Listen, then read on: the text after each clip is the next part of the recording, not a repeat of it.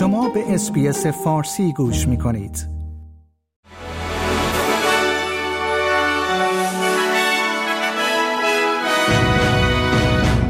درود بر شما شنوندگان گرامی نیو سرد هستم و پادکست خبری روز چهارشنبه 30 August سال 2023 را تقدیم حضور شما می کنم.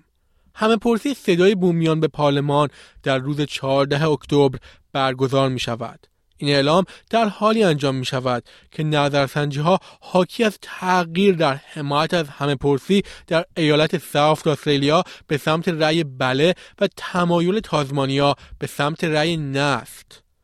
مالکم ترنبر نخست وزیر سابق به تانیا پلیبرسک وزیر محیط زیست برای حمایت از کمپین بله برای رفراندوم پیوسته است. در حالی که آقای ترنبر هنگام ارائه پیشنهاد رفراندوم صدا برای اولین بار در سال 2017 از آن حمایت نکرد او می‌گوید که از آن زمان تا کنون موضوعات مختلفی تغییر کرده است. او اکنون آن را حرکتی مهم برای استرالیا می‌داند. دولت برای جوانانی که از اعضای خانوادهشان مراقبت می کنند کمک مالی جدیدی اعلام کرده است.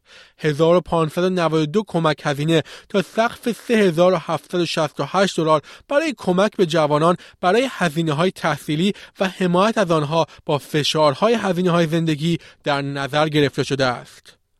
سازمان راهن استرالیا در تلاش برای رفع کمبود نیروی کار کمپینی را برای جذب کارگران جوان شروع کرده است.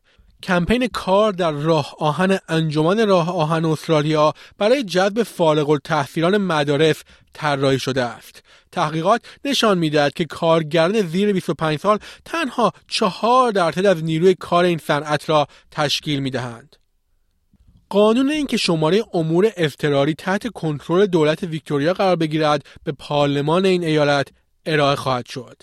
طبق این پیشنهاد اداره مخابرات خدمات اضطراری تا پایان سال به عنوان تریپر زیرو ویکتوریا تغییر نام خواهد کرد.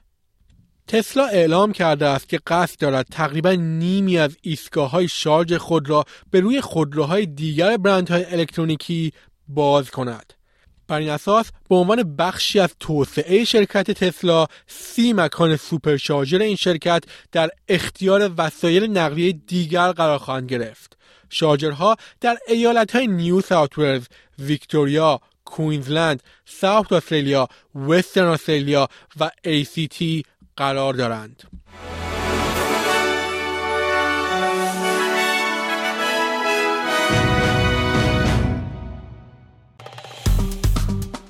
like، share، comment. SBS فارسی را در فیسبوک دنبال کنید.